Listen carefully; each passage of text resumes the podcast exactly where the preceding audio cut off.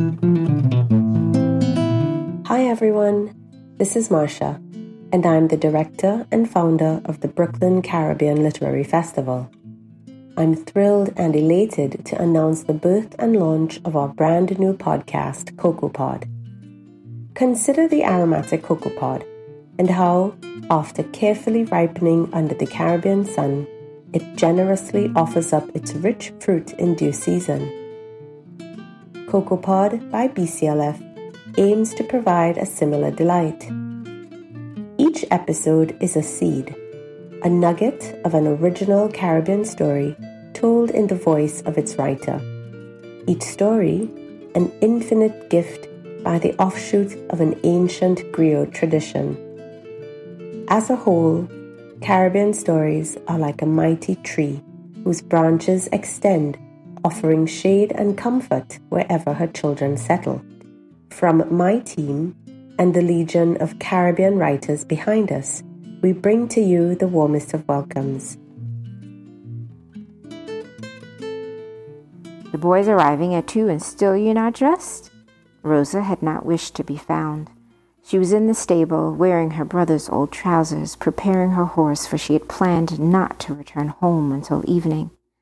The young man they expected that afternoon was Madame Bernadette's nephew and Rosa still had no interest in meeting him. In the preceding weeks, there had been a flurry of communication between Madame Bernadette and Rosa's parents. Madame Bernadette had told Mamma and Papa that her nephew would have been far more keen if he were coming to meet Eve, Rosa's older sister, but said, Rosa will do for now. In anticipation of the meeting, the nephew had asked a schoolteacher from his village to write on his behalf two letters of introduction one to Rosa's father and the other to Rosa, telling of his interests, fishing, carpentry, farming, and wishing to hear more of hers. Rosa never read the letter, stupidness she called it, so Mamma and Eve responded in her stead. They wrote of Rosa's industriousness, of her brilliance with the horses, of her desire always to learn. Nothing of her beauty, she'd overheard Papa asking Mamma. It's best if we do not build her up too much, Mamma had said. I know Bernadette has given the boy an earful. He needs a wife who can work hard. That's what Rosa can offer him. She is pretty. You know this, see?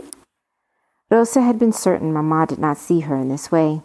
As she listened to her parent, she could not recall a moment when her mother regarded her face as though to admire it rather than critique it. Damas, I know how the world sees Rosa. It will do her no good to be told she is lovely here and to be shocked when people do not respond to her in the same way they respond to girls like Eve. Not being prepared for the cruelty of the world can crush a child. Can crush a child. Had crushed a child. Madame Bernadette said he's a prompt young man, Papa said now, pretending not to take note of Rosa's displeasure. This was what he would do until just after lunchtime, when Rosa would make sure he could not do so any longer.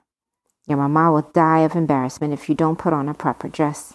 Papa's trousers were pressed, and the vest he wore was fashioned out of something familiar that Rosa could not then place. Your mother's expecting you to help with lunch. No man will wish to marry you if you can't prove you're a good cook. Rosa remembered her brother Jeremiah saying once that he believed he was born in the wrong era, too late along the spectrum of human development to take pleasure in the things he loved most. But as Rosa reflected upon his words, she could not imagine an era when she would not have suffered the same fate or worse. She sometimes felt she'd been born not at the wrong time, so much as in the wrong body or with the wrong mind for her body.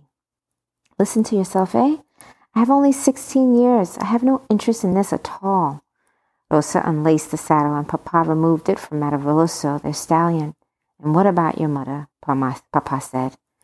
Rosa knew what Papa was doing. Mamma had been fighting some or another ailment nearly every day since the English arrived. She was not a frail woman, but she seemed to carry the collective weight of the family strain.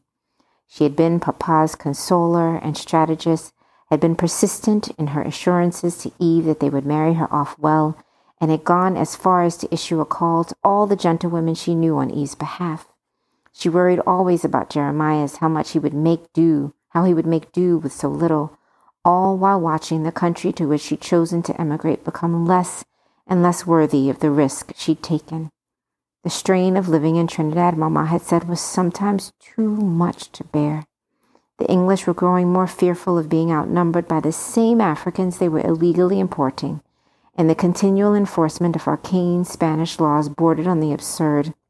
And so the thought of Rosa marrying, the thought of a proper wedding to plan, of more grandchildren, had not only lifted Mamma's spirits, but also lifted the veil that had befallen their home.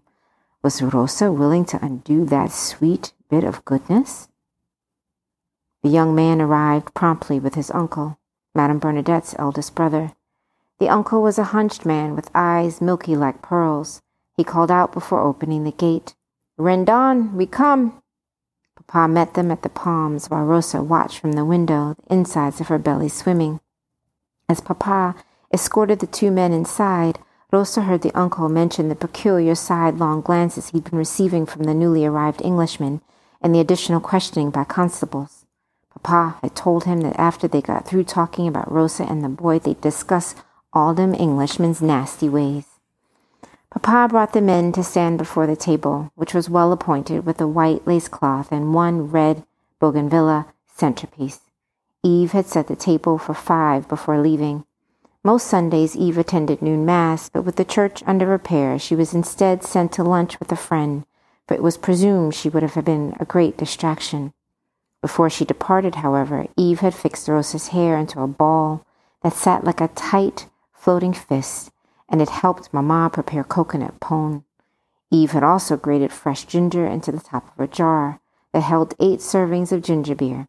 She'd peeled potatoes, sliced carrots, collected figs, chopped onions, and cleaned the scales off the fish. The only thing left for Rosa to do was to add water, salt, a dash of pepper sauce, and drop the fish into the pot at precisely the right time to avoid its overcooking.